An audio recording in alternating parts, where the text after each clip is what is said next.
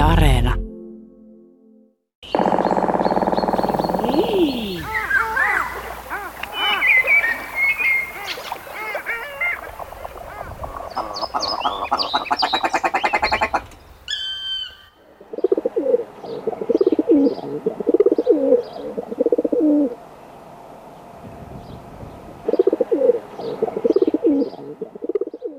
Miten iloisiksi tulemmekaan keväällä, kun pikkulinnut palaavat Pohjolaan? Miten autioita olisivatkaan metsät, niityt ja laaksot, jolleivät pikkulinnut elähdyttäisi niitä laulullaan? Satakielen liverys pilvissä, mäntyrastaan sointuva ääni, peipposen iloinen laulu, varpusen vaatimaton viserys. Tuntea pikkulintuja on melkein sama kuin rakastaa niitä. Näin kirjoittaa Konstans Ulner kirjassa Lasten eläinsuojeluoppi, runsas sata vuotta sitten, vuonna 1916. Hän jatkaa listaamalla pikkulintujen kokemia uhkia, että niitä kivitetään, hävitetään, pesät, munia ryöstetään. Kuvailee toisaalta, miten hyödyllisiä ne ovat, kun ne syövät esimerkiksi tuhohyönteisiä. Hän kertoo, miten niille kannattaisi tehdä pönttöjä. Ja jatkaa sitten näin.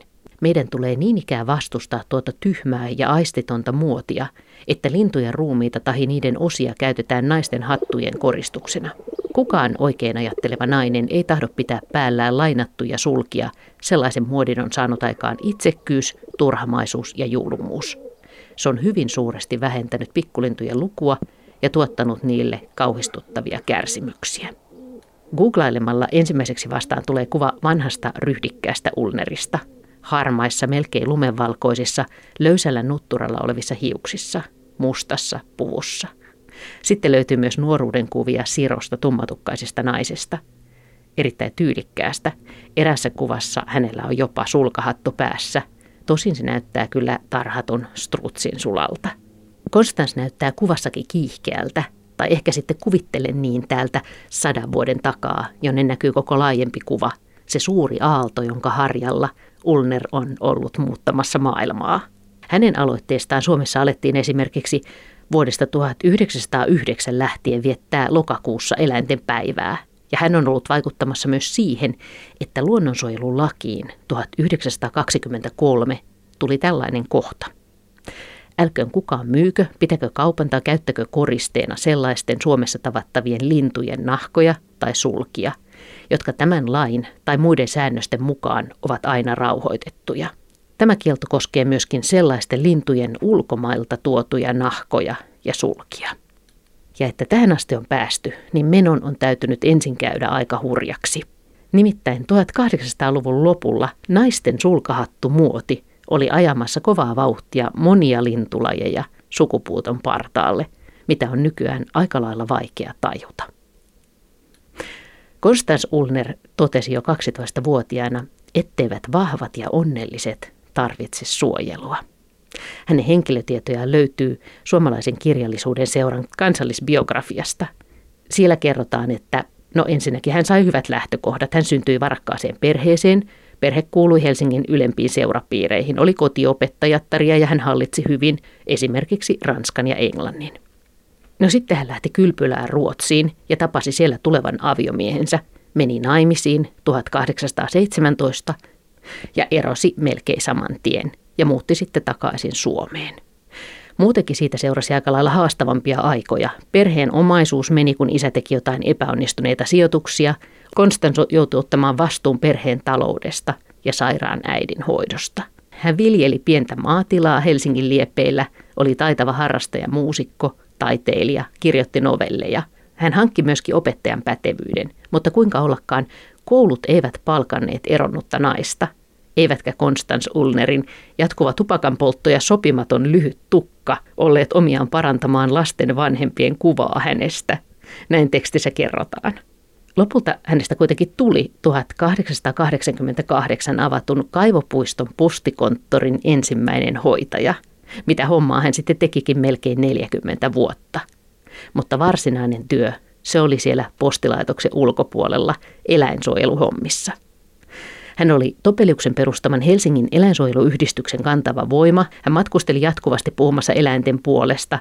Tekstin mukaan kouluissa, seurojen tilaisuuksissa, sairaaloissa, vankiloissa ja monissa muissa paikoissa Suomessa ja maailmalla. Ja usein hän, tämä tieto löytyy nykyisin Helsingin eläinsuojeluyhdistyksen jäsenlehdestä, että usein hän siterasi esitysten lopuksi Topeliuksen sanoja, en koskaan tuhoa sitä, minkä rakkaus on maailmaani rakentanut. Topelius oli tärkeä Ulnerin innoittaja siis, dosentti lintutieteilijä Timo Vuorisalo kertoo Kupittaan puistossa. Lintujen, lintujen suojelu oli todella kova, kova juttu 1800-luvun lopun Suomessa. Muun muassa Sakris Topelius vuonna 1870 perusti Helsingissä kevätyhdistyksen pikkulintujen suojelemiseksi. Ja hänellä oli tavoite levittää tämmöistä myötätuntoa luonnonvaraisia pikkulintuja kohtaan kaikkialle Suomeen koulujen välityksellä. Eli se oli tavallaan tämmöinen oman aikansa luontoliitto. Ja koska Topelius oli oman aikansa megajulkis, niin tämä homma menestyi niin hyvin, että vuonna 1878 niin näihin eri puolilla maata olleisiin kevätyhdistyksiin kouluissa kuului 30 000 lasta tai nuorta. Ja jos suhteutetaan väkilukuun, niin Suomessa ei ole koskaan ollut tämän menestyneempää luonnonsuojeluyhdistystä kuin tämä Topeliuksen kevätyhdistys, joka oli tämmöinen todella kattava valtakunnallinen verkosto. Ja kun suojellaan pikkulintuja, niin tueksi tarvitaan tietoa luonnonvaraista linnuista. Topelius oli hyvin perillä lintujen elintavoista ja vuonna 1874 hän julkaisi kevätkirjan. Tässä kevätkirjassa hän sitten antoi pöntötysohjeita, mutta siellä oli ihan selkeitä ohjeita esimerkiksi siihen, että pitää hallittua hoitamattomuutta sallia metsissä, jotta hyönteissyölinnulla on riittävästi hyönteisravintoa. Eli hän kannatti tämmöistä luonnonmukaista metsänhoitoa ja myöskin puistojen hoidossa sitten tämmöistä armeliaisuutta puistossa pesiville linnuille. Aika tuoreita ajatuksia tämän päivän vinkkelistä. Ne on tosi tuoreita ja aika monikin tämmöinen nykyään in-ajatus on oikeastaan hyvin vanha ja nykyään eläinsuojeluliike on tämmöinen aika lailla kotieläimiin painottuva, lemmikkieläimiin painottuva ja turkiseläinten vastustamiseen ja näin poispäin. Ja, eli tämä eläinten hyvinvointi on tosi iso juttu, mutta 1800-luvun eläinsuojelu oli, oli yhtä lailla luonnonsuojelua. Mutta kyllä siinä, siinä oli varhain jo näitä samoja ristiriitaisia aineksia kuin nykyään. Suomen vanhin roviolla poltettu kirja oli Jaakko Juteinin teos nimeltään Muistiinpanoja erinäisiä aiheita koskevista ajatuksistani. Tällä nimellä voisi olla nykyään vaikea saada kirjalle kustantajaa, eli erinäisiä aiheita koskevat ajatukseni. Tämä ilmestyi 1827 ja aiheena oli eläinsuojelu. Ja tämä herätti suuren, suuren kohun sen ajan mittapuulla parin kolmen tuhannen asukkaan Turussa, joka oli silloin Suomen pääkaupunki vielä, ja hovioikeus tuomitsi kirjan poltettavaksi, koska siinä oli ajatuksia, jotka eivät sopineet yhteen kristinuskon kanssa. Ja näistä ehkä merkittävin oli se, että Jutenin mielestä, kun on tämmöinen luomakunnan hierarkia Jumalasta, enkelien ja hyveellisten ihmisten kautta pahoihin ihmisiin, niin siellä alimmalla portaalla ovat ihmiset, ihmiset jotka kohtelevat kaltoin eläimiä. Esimerkiksi ajurit, jotka piiskaavat vossikkaa Helsingin tai Turun kaduilla. Juteni otti nämä asiat itse hyvin tosissaan. Hän, hänen, hänen kerrotaan, kun hän näki, että joku ajuri löi hevosta, niin hän meni ajurin luo, otti kepin ja alkoi lyödä itse ajuria. Niin, niin, niin, niin tota, hän oli myöskin tämmöinen varhainen suoran toiminnan harrastaja. Ja tosiaan hänen kirjansa poltettiin Turun torilla hovioikeuden määräyksestä hiukan ennen Turun paloa. Palo ei tiettävästi saanut siitä kuitenkaan alkuaan, vaan vähän muista syistä. Hämmästyttävä ja noinkin harmittoman kuulonen nimi, mutta sisälsi siis kovaa tavaraa. Eläinsuojelu on aina herättänyt ristiriitoja, että ihan alkuvaiheesta asti. Mutta kun mennään lintututkimuksen ja lintusuojeluun, niin tällainen henkilö tulee Topeliuksen jälkeen hyvin selkeästi esiin kuin Konstans Ulner. Hyvin harva nykyään on Ulnerista tietoinen. Hän oli ruotsinkielistä säätyläisyläluokkaa Suomessa, vietti lapsuutensa Königstedtin kartanossa. Hänen isänsä oli varakas liikemies, joka kyllä myöhemmin sitten päätyi konkurssiin hieman väärien sijoitusten takia. Ja muun muassa tämä Königstedtin kartano jouduttiin myymään. Ulner päätyi Ruotsiin pariksi vuodeksi nuoreksi rouvaksi 1870-luvulla parikymppisenä, mutta se ei kestänyt kuin pari vuotta ja sen jälkeen hän palasi Suomeen ja omisti aikansa eläinsuojelutyölle ja hyvän tekeväisyydelle. Ja Unerin vaiheet on tavallaan kuvaavia sille ajalle, kun hän palasi Ruotsista Suomeen eronneena rouvana, niin eron eronneelle rouvalle ei ollut Suomessa töitä, koska, koska tota, ei pidetty kovin hyveellisenä tämmöistä henkilöä, joka on eronnut aviomiehestään. Ja, ja itse asiassa hänen uransa postilaitoksessa alkoi vasta kymmenen vuotta myöhemmin. Tämä postivirkailijan homma oli siitä hyvä, että se takasi hänelle tämmöisen porvarillisen statuksen ja hän oli myöskin Helsingissä, josta tuli myöskin suomalaisen eläinsuojelun keskus. Suomen ensimmäinen varsinainen eläinsuojeluyhdistys perustettiin Turkuun, Turun ruotsalaisen teatterin lämpiössä oli perustava kokous 1871, mutta kolme vuotta myöhemmin voisi sanoa, että kyllä painopiste siirtyi Helsinkiin. Helsingin luonnonsuojeluyhdistys perustettiin 1874. Avauskokousta johti itse Sakris Topelius, joka oli hyvin innokas lintujen ja muiden eläinten suojelija. Varpunen jouluaamuna ja Sylvien joululaulu kertoo Topeliuksen lämpimästä suhtautumisesta varsinkin pieniin laululintuihin. Ja kun hän oli viettänyt jollain matkalla Etelä-Ranskan Kanissa aikaa, niin hän oli tähän muuttolintujen joukkopyyntiin siellä tutustunut ja oli sitä paheksui sitä kovasti. Ja toi sitten tänne Suomeen tätä lintujen suojeluajatusta. Voisi vielä Topeliuksista mainita sen verran, että hän sai vuonna 1801 masinoitua sen, että tehtiin ensimmäinen suomalainen kansainvälinen luonnonsuojelualoite.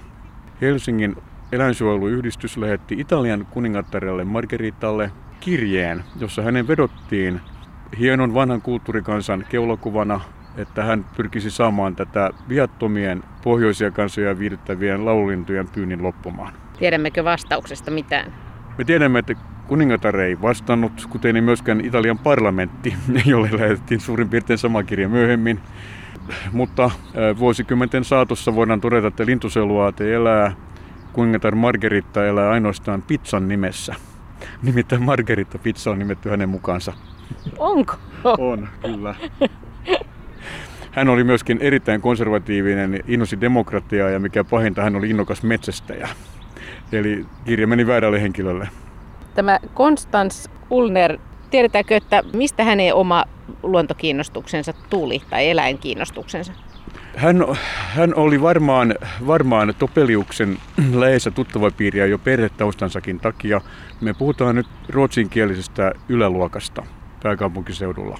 Ja Topelius ja Unner varmasti tunsivat hyvin toisensa henkilökohtaisesti ja Unneria pidetään jollakin tavalla tämmöisenä Topeliuksen suojattina. Ja hän jo Topeliuksen aikana osallistui aktiivisesti Helsingin eläinsuojeluyrityksen toimintaan ja hänestä tuli sitten aikanaan myöskin puheenjohtaja vuonna 1916 ja hän toimi kuolemaansa, joka tapahtui 1926 tämän Helsingin eläinsuojeluyrityksen puheenjohtajana. Mutta linnut oli erikoisesti Unerin sydäntä lähellä. Ja voidaan olettaa, toskin mä en tiedä onko sitten kauhean pitävä historiallista näyttöä, että tämä tuli Topeliukselta. Eli hänestä tuli tavallaan Topeliuksen työn jatkaja hyvin määrätietoisen ja jopa kansainvälisesti painottuneen lintusuojelun edistäjänä. Hän edusti vuonna 1900 Pariisissa kansainvälisessä eläinsuojelukongressissa Helsingin eläinsuojeluyhdistystä ja piti esitelmän siellä lintusuojelusta. Ja Lontoossa vuonna 1919 hän piti esitelmän lintusuojelusta. Samoin Kööpenhaminassa vuonna 1911. Ehkä selvimmin historian on jäänyt hänen, hänen vuonna 1914 Roomassa pitämänsä lintusuojeluesitelmä. Ja tämän esitelmän kohteena oli tämmöinen muotivirtaus. Jos, jos, jos äh, arvon kuulija on nähnyt jotain epokkielokuvia 1800-luvun lopun Pariisista, Daameilla on erittäin hienot äh, päähineet, joissa on isoja koristeellisia lintujen höyheniä. Kerrotaan jopa, että joillain seurapiirikutsuilla erällä rouvalla olisi ollut tota, hattu, jos on oli kiinnetty eläviä kolibreja, jotka lente, lentelivät ympyrää siinä hänen päänsä ympärillä. Henkilökohtaisesti mä en usko, että tämä on mahdollista, koska kolibrit vaatii mettä ravinnokseen ja tuskin niitä viinipikareista on ruokittu kuitenkaan tässä juhlassa. Mutta Tämä oli erittäin iso luonnonsuojeluongelma 1800-luvun jälkipuoliskolla, koska kaikkialle teollis- silloiseen, silloiseen teollistuneeseen maailmaan, Pohjois-Amerikkaan, Eurooppaan levisi tämmöinen hattumuoti. Ja nämä hienot koristeelliset höyhenet saatiin luonnonvaraisilta linnuilta. Muun muassa papukajat, trooppiset paratiisilinnut, haikarat, esimerkiksi e- eurooppalaiset ja amerikkalaiset haikarakannat päätyivät melkein sukupuuton partaalle höyhenten metsästäjien takia. Käytännössä tosiaankin oli tällainen höyhenten metsästäjien ammattikunta, joka kierteli lintuyhdyskunnissa ja ampui esimerkiksi pesiltä emolinnut ja esimerkiksi silkkihaikaroista otettiin hienot pyrstöyhönet talteen ja, tai pyrstösulat ja, niitä käytettiin sitten hattujen koristeina. Eurooppaan tuotiin valtavia määriä, kymmenien tai satojen tuhansia lintujen höyheniä Aasiasta ja Etelä-Amerikasta vuosittain. Ja muistaakseni pelkästään Pariisissa höyhen bisnes työllisti noin 10 000 henkilöä 1800-luvun jälkipuoliskolla parhaimmillaan. Oli siis hienoja höyhenhattuja, mutta tämä kyseinen liiketoiminta on itse asiassa kansainvälisen lintusuojeluliikkeen synty. Ja esimerkiksi Englantiin perustettiin kuninkaallinen lintusuojeluyhdistys Royal Society for Bird Preservation ensisijaisesti juuri vastustamaan kansainvälistä höyhenkauppaa. Asia oli Briteillekin läheinen, koska esimerkiksi maan silkkyykkukanta oli päätynyt sukupuuton partaalle. Ihan pari 30 pesivää paria oli, koska käytännössä kaikki silkkyykut ammuttiin höyhenten talteenottamiseksi. Ja tota, tämä liike laajeni Pohjois-Amerikkaan, Audubon Society muun muassa Pohjois-Amerikassa vastusti ja pikkuhiljaa sitten tuli tällaisia höyhenkauppakieltoja.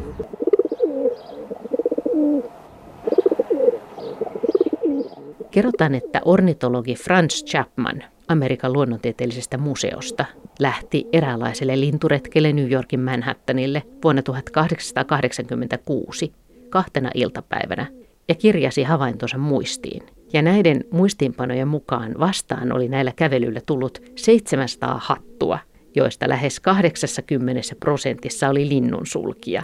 Monta kymmentä lajia, tiiroja, kuhankeittäjiä, tikkoja, varpusia, naakkoja, pöllöjä.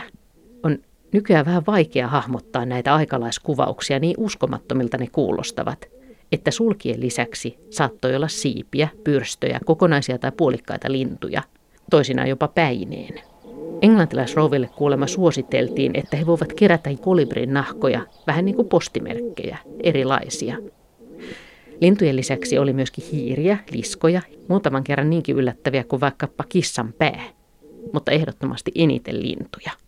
Naisten hattumuotivillitys oli maailmanlaajuinen. Lontoossa, Pariisissa, Berliinissä, Amsterdamissa muotitalot ja lehdet vauhdittivat tätä puuhaa, niin että kokonaisia lajeja oli kovaa vauhtia häviämässä sukupuuttoon naisten hattumuodin takia. Parhaimmillaan tai pahimmillaan siis arvioidaan, että liikkeellä oli kymmeniä miljoonia lintuja tai linnunruhoja vuodessa. Niin tätä kauppaa varten oli erillisiä kauppahuoneita ja omia ammattikuntia. Ehkä yleinen käsitys oli siihen aikaan, että lintuja ja sulkia riittää määrättömästi, loputtomasti, tuhlattavaksi asti. Toisaalta meno alkoi olla sen verran hapokasta, että monet ryhtyivät myös toimimaan lintujen hyväksi, jotkut jopa henkensä uhalla. Ja pidettiin merkittäviä puheita. Chapmankin piti puheen naisista lintujen vihollisina. Ja sen verran jämäkkä puhe ilmeisesti oli, että ne, jotka sen kuulivat, vannoivat jälkikäteen, etteivät enää ikinä käytä mitään muita sulkia hatuissaan kuin tarhattujen strutsien. Ja Suomessa kansainvälinen Konstans Ulner oli vahvasti mukana muutoksessa. Ulner oli täysin mukana tässä valtavirrassa. Vuonna 1896 Konstans Ulner ja hänen hyvä ystävättärensä Tyyrä Jurvelius, joka oli kauppaneuvos Lakiuksen tytär ja erään direktööri Jurveliuksen rouva ja hyvin varakas, niin he kustansivat Suomen ensimmäisen eläinsuojelujulisteen. Se oli samalla ensimmäinen naisten Suomessa laatima juliste. Ja tämän julisteen aiheena oli nimenomaan naisiin vetoaminen, että älkää hankkiko itsellenne tämmöistä koristehöynillä koristettua päähinettä. Eli voidaan sanoa, että Ulner ja Jurvelius käynnistivät tämmöisen varhaisen boikottiliikkeen. Näitä komeita, mutta luonnonvaraisille lintupopulaatioille hyvin haitallisia höyhenhattuja vastaan. Mutta tosiaan tämä lintusuojeluliike oli tosi vahva niin kansainvälisesti kuin meillä Suomessakin pikkuhiljaa. Ja voi sanoa, että tämän Topelius ja Konstans Ulner toi Suomeen tämän kansainvälisen lintusuojeluliikkeen, joka sitten itse asiassa vaikutti suomalaisiin lintututkijoihin ja lainvalmistelijoihin. Ja meille esimerkiksi tuli maan ensimmäisen luonnonsuun vuonna 1923 niin tällainen, tällainen höyhenten kauppaa rajoittava pykälä. Tiedetäänkö sitä, että miten nämä ensimmäiset julisteet ja tämä puhe lintujen suojelusta, niin miten se otettiin vastaan? No varmaankaan höyhen kauppiaat eivät ole ilahtuneita tai muodikkaiden hattujen myyjät eivät ole kovin ilahtuneita. Mutta Unner on ollut ilmeisesti erittäin karismaattinen henkilö. Hän piti esitelmänsä ranska, ranskan kielellä. Ja tosiaan kerrotaan, että kun hän oli Roomassa pitänyt tämän esitelmänsä, niin tämän esitelmän inspiroivana kansainvälisen naisliiton paikalliset yhdistykset päättivät kukin omissa maissaan ryhtyä edistämään pikkulintujen suojelua tällaisella samanlaisella hattuboikottiliikkeellä. Eli sillä oli vaikutusta tällä varhaisella osallistumisella tähän työhön. Yleinen mielipidekin alkoi 1900-luvun alussa olla jo kyllä kansainvälisestikin tätä hattumuotia vastaan. Mutta jos esimerkiksi katsoo 1920-luvun alun Suomen kuvalehtien kansikuvia, niin aika komeita höyheniä on kyllä vielä päähineissä kansikuvahmalleilla. Ja ne ei ole siis vain kotimaisten lintujen höyheniä vai? Joo, tämä on oikeastaan hyvin mielenkiintoinen kysymys ja herättää varmaan keskustelua. Nimittäin oikeastaan tämä, kun pikkuhiljaa lainsäädäntö kaikkialla valistuneissa maissa alkoi puuttua tähän kansainväliseen höyhenkauppaan, niin alettiin perustaa esimerkiksi strutsifarmeja, joista sitten saatiin lintuja surmaamatta niiden pyrstösulkia koristeiksi. Ja, ja, ja tota, voisi sanoa, että tämä strutsifarmihomman yleistyminen sitten 1900-luvun alussa pikkuhiljaa aiheutti sen, että saatiin tässä yhä komeampia sulkia, tosin kaikilla samanlaisia, ja, ja, ja tota, samalla sitten nämä luonnonvaraiset lintupopulaatiot pääsivät sitten rauhaan. Sitä on vähän niin kuin vaikea kuvitella, että minkälaisena hän on pitänyt ne puheet ja onko se ollut kiivasta se sanankäyttö ja, ja että et minkälainen hän on ollut hahmona. Sitä on jotenkin vaikea kuvitella. Mä en usko, että hän on ollut kiivas sanainen. Mä luulen, että hänellä on ollut valtava määrä henkilökohtaista karismaa. Hän tosiaan johti pitkän aikaa aika riitaista Helsingin eläinsuojelusyhdistystä. Ja hänestä kerrotaan tämmöistä pientä tarinaa, että kansalaissodan aikana, kun Helsinki oli, oli tuota, punaisten vallassa, niin joukko venäläisiä matruseja pahoissa aikeissa tunkeutui hänen asuntoonsa, jossa Rova Unner sitten oli, oli tuota varmaan tietenkin huolissaan tapahtumien kehityksestä ja tiettävästi siinä sitten Ulner otti mandoliininsa olohuoneen seinältä ja alkoi sitten viihdyttää näitä matruseja tällaisilla hempeillä tunnelmallisilla venäläisillä romanttisilla balladeilla. Mahdollisesti myöskin korkattiin konjakkia ja, ja, ja, ja tiettävästi sitten tämä sotilasjoukko ystävällisissä merkeissä poistui sitten nautittuaan viehättävän daamin seurasta, niin poistuvat sitten kadulle jatkamaan hulinointia jossakin muualla. Eli selvästi tilannetajuinen ihminen. Kyllä hän on varmasti ollut tilannetajuinen ihminen. Mutta mistä se johtuu, että tuntuu, että hänen nimensä ei ole kovin monille tänä päivänä tuttu? Mä luulen, että se johtuu siitä, että suomalaisen eläinsuojeluliikkeen historiassa on erittäin aktiivinen ja näkyvä alkuvaihe ja sitten 20-30 vuoden hiljaiselo ja sitten taas uudelleen vasta oikeastaan pitkälti sotien jälkeen niin tämmöinen, voisi sanoa 70-80-luvulla tapahtunut aktivoituminen. Eli sanotaan itsenäistymisestä noin 1950-luvulla ei eläinsuojelusta juurikaan puhuttu. Ja voi olla, että nämä eläinsuojeluliikkeen varhaiset pioneerit on jääneet tästä syystä vähän unholaan. Topeliuksestakin muistetaan paljon enemmän hänen maamekirjansa tai joku Linnaisten kartanon viheriä kamari. Hän oli kuitenkin todella merkittävä eläinsuojelun uranurtaja Suomessa. Niin että tavallaan heidän ajatuksiaan on sitten ikään kuin keksitty vähän uudestaan. Joo, ja sitten siinä hiljaisellon aikana ehti sitten luonnonsuojeluliike vahvistua todella paljon ja kun eläinsuojeluliike sitten ehkä 5-60-luvulla tai vähän myöhemminkin uudelleen aktivoitui, niin silloin eläinsuojeluliike teki semmoisen pesäeron, että se ei enää ollut niin kiinnostunut luonnonvaraisista eläimistä, vaan keskittyi hoitoeläimiin ja kotieläimiin ja näin poispäin. Totta kai eläinsuojelijat otti kantaa johonkin paulurautoihin ja muihin raakoihin petolintujen pyydysmenetelmiin, mutta mä siinä on tota, tässä on parin sukupolven tauko, mutta nämä eläinsuojeluliikkeen varhaiset vaiheet on todella kiinnostavia. Tosiaan Ulner piti vuonna 1914 Roomassa puheen, jolla oli aikamoinen vaikutus ja voisin siterata pienen pätkän hänen puheestaan. Hyvät sisaret, häpeä naisille, jotka koristavat itsensä linnuilla. He ovat suoneet itselleen oikeuden käyttää lintuja hyväkseen ja me emme voi sitä sallia. Lintujen suojelu on tärkeää maataloudelle, mutta se koskee myös meitä naisia. Tämän takia lintujen suojelu on esillä täällä kansainvälisessä konferenssissa, jossa edustettuina ovat kaikki sivistyneet valtiot. Yhteinen tavoitteemme on oikeudenmukaisuus lintuja kohtaan, joten tehkäämme yksimielisesti työtä tämän tavoitteen saavuttamiseksi. Vastustakaamme jyrkästi julmaa muotia, jonka mukaan hatut koristellaan sulin ja höyhenin. Alas julma muoti, vapaus pikkulinnuille. Loistavaa. Miten nämä lintujen suojelupuheet sitten, sanoit jo aikaisemmin, että, että nämä käynnisti niin kuin tämmöisiä lintujen suojeluyhdistyksiä, mutta miten Suomessa? Myös Suomi liittyi mukaan tähän hommaan hiukan myöhemmin. Suomeen perustettiin Suomen lintutieteellinen yhdistys vuonna 1924, mutta jo kaksi vuotta aikaisemmin oli Lontoossa perustettu maailman vanhin kansainvälinen luonnonsuojelujärjestö, joka oli kansainvälinen lintujen suojeluneuvosto, ICBP, joka otti yhdeksi ensimmäisistä tehtävistään juuri tämän höyhenkaupan rippeidenkin poistamisen. Ja tämä mainittu järjestö on tänä päivänäkin näkyvä ja hyvin tunnettu toisella nimellä. Se on nykyisin BirdLife International. Ja vuonna 1928 Suomeen perustettiin, kun meillä oli tämä lintutieteellinen yhdistys, niin kansallinen maakomitea tämän kansainvälisen lintujen suojeluneuvoston osaksi. Ja siihen kutsuttiin sitten runsaasti jäseniä eri yhdistyksistä edustamaan Suomea. Eli Suomi liittyi kansainväliseen järjestäytyneeseen lintusuojeluliikkeeseen vuodesta 1928 eteenpäin. Mutta oliko niin, että maailmalla nämä oli siis enemmän tämmöisiä tutkijoita ja tiedemiehiä, jotka oli tässä lintujen suojeluyhdistyksen käynnistysvaiheessa?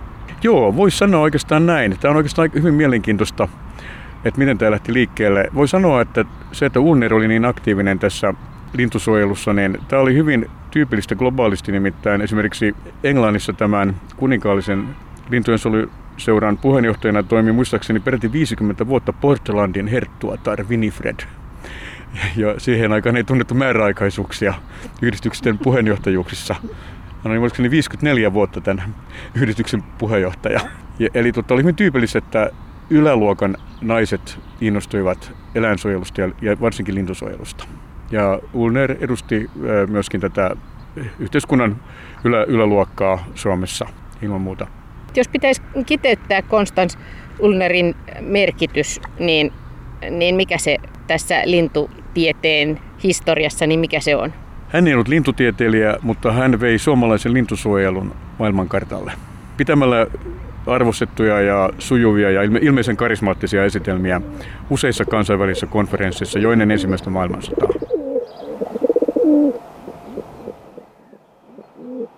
Näin Timo Vuorisalo kertoili Konstans Ulnerin merkityksestä varhaisena lintujen suojelijana. Ohjelman taustaääneksi olisi voinut sopia kuhankeittäjä huilu, tikli, tiiro ja huudot, mutta valitsin Ulnerin linnuksi kesykyyhkyn. Se ei varmaankaan olisi häntä haitanut, koska hän piti myöskin niistä. Ja ehkä se sopii postivirkailijalle ja Helsingin katujen kulkijalle. Lasten eläinsuojeluoppaassa sata vuotta sitten hän kirjoittaa, miten viisaita ja ihmisiin kiintyviä kesykyyhkyt ovat, kotiseuturakkaita. Ne kykenevät monien penikulmien takaa löytämään tien kotiin, ja niinpä niitä on jo vanhoina aikoina käytetty kirjeen kantajana. Jos joku sanoo teille, että kyyhkyset ovat aivan tarpeettomia eläimiä, ettei niistä ole mitään hyötyä ja että ne tuottavat ainoastaan vahinkoa, koska ne likaavat pihat ja talot, niin silloin te saatatte antaa useita vastauksia, jotka kumoavat sellaiset syytökset.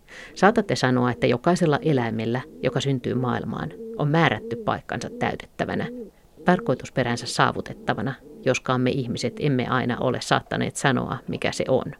Sillä meidän ymmärryksemme on rajoitettu ja on olemassa paljon, jota me emme tiedä.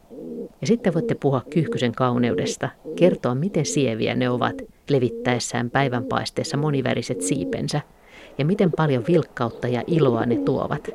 Miten hiljaista olisikaan meidän kujillamme ja kaduillamme. Miten elotonta ja ikävää, jollei enää ollenkaan kyyhkysiä olisi olemassa.